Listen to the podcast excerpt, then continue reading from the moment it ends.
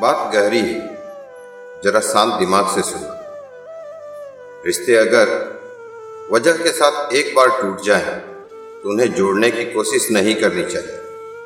इसलिए नहीं क्योंकि उन जैसे और मिलेंगे, मगर इसलिए कि उनमें गांठ सच में पड़ जाती है।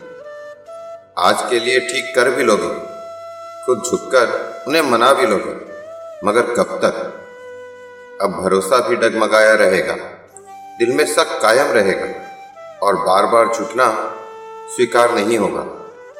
अंजाम स्वरूप आज आवाज के साथ टूटा रिश्ता कल चुपचाप किसी कोने में दम तोड़ देगा।